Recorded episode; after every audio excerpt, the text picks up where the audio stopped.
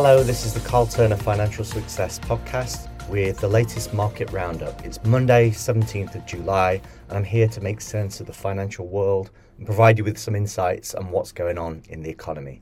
Today, I'll show an interesting trend in that when economies are showing signs of strength, we're seeing equity markets drop. On the other hand, when economies appear to be struggling, markets are on the rise. So this might seem counterintuitive, but I'll explain why this is happening.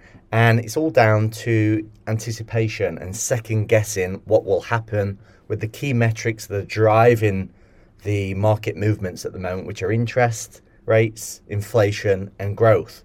So investors are trying to predict how central banks might react to the new data that's being released. And that's what's causing so much volatility in the markets. So everyone's second guessing what outcome we'll get from the central banks. So, if the economic data released is showing the economy is doing well, for example, low unemployment or wage growth, it could mean that central banks like the US Federal Reserve or EU Central Bank or Bank of England, for example, they might get concerned that this data is heating the economy and could cause further inflation.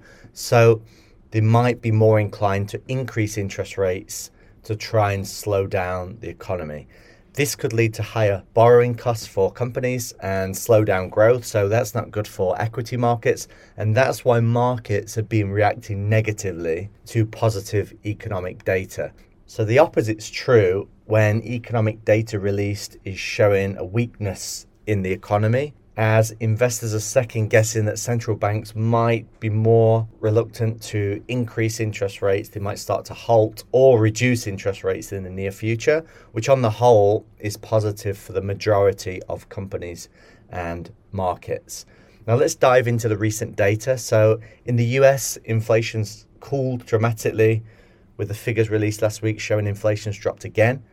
This is good for markets as it means interest rates might not have to raise so much. However, the Federal Reserve has indicated it's not so satisfied with the pace of inflation change. So, this uncertainty and the comments from the Fed, and also the positive economic data showing unemployment levels are still at all time lows, it's caused markets to drop over the last few weeks.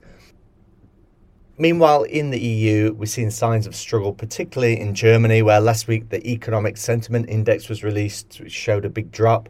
The UK economy also seems to be weakening with a 0.1% drop in GDP for May, although this might be a bit misleading because there's extra holidays in May due to the coronation, and that might be the reason for this. So it's not a particularly strong indicator. So we've seen with the EU, UK, US, Australia, for example, inflation still above levels acceptable for central banks. We can actually see on the other side of the world in China, they're actually experiencing deflation, which is actually worse for the economy than inflation as it causes discouragement from spending and investing from people and companies because they know next month or next year things might be cheaper due to this deflation. So they hold off on purchases and investing, which can actually slow down the economy dramatically.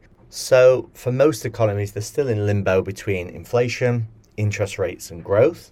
But it's not all doom and gloom. So last week we saw the busiest day for commercial aviation ever tracked. So over 130,000 commercial flights in the air over a one day period. This is a positive sign that things are getting back to some sort of normality.